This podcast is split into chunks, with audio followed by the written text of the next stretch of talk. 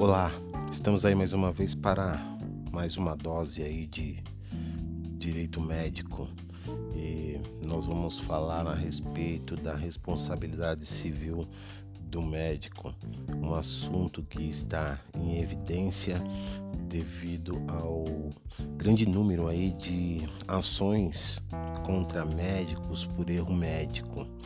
Então, a questão da responsabilidade civil é, está em destaque em diversos canais de notícias. Isso não quer dizer que seja necessariamente somente em relação aos médicos. A questão da responsabilidade civil é, alcança advogados, médicos, dentistas, cirurgiões, farmacêuticos, é, diversos profissionais liberais. Mas é, o que é essa tal de responsabilidade civil?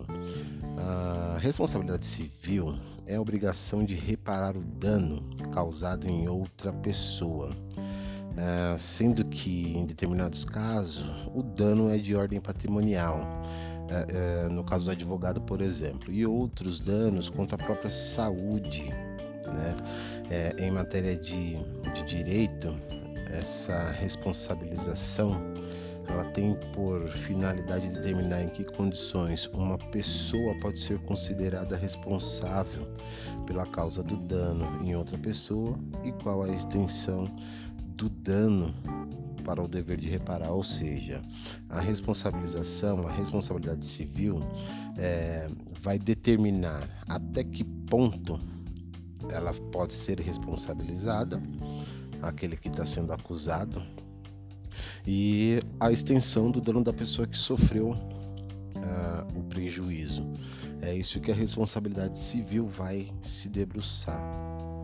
No caso da responsabilidade civil do médico ou aqueles que estão diretamente ligados à atuação na área da saúde, o Código Civil, no artigo 951, diz o seguinte: é, no caso de indenização devida por aquele que, no exercício da atividade profissional, por negligência, imprudência ou imperícia, causar a morte do paciente, veja que aqui ele deixa bem claro: paciente, agravar-lhe o mal, causar-lhe lesão ou inabilitá-lo para o trabalho.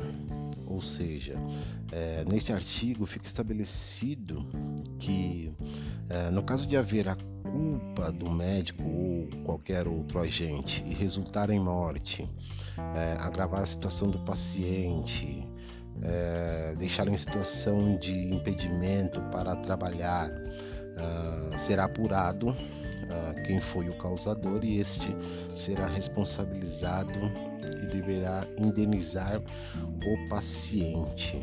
É, em um caso recente, nos deparamos com a, a seguinte situação: uma senhora de 75 anos de idade, diabética, após uma cirurgia no coração, foi supostamente receitado que a paciente recebesse soro uh, glicosado. Uh, por um milagre, não aconteceu o pior, pois imaginem uma pessoa diabética em uma situação de pós-cirurgia e supostamente uh, ter sido receitado aí um soro glicosado poderia ter levado essa senhora a óbito e durante a apuração verificou-se o, o, responsável.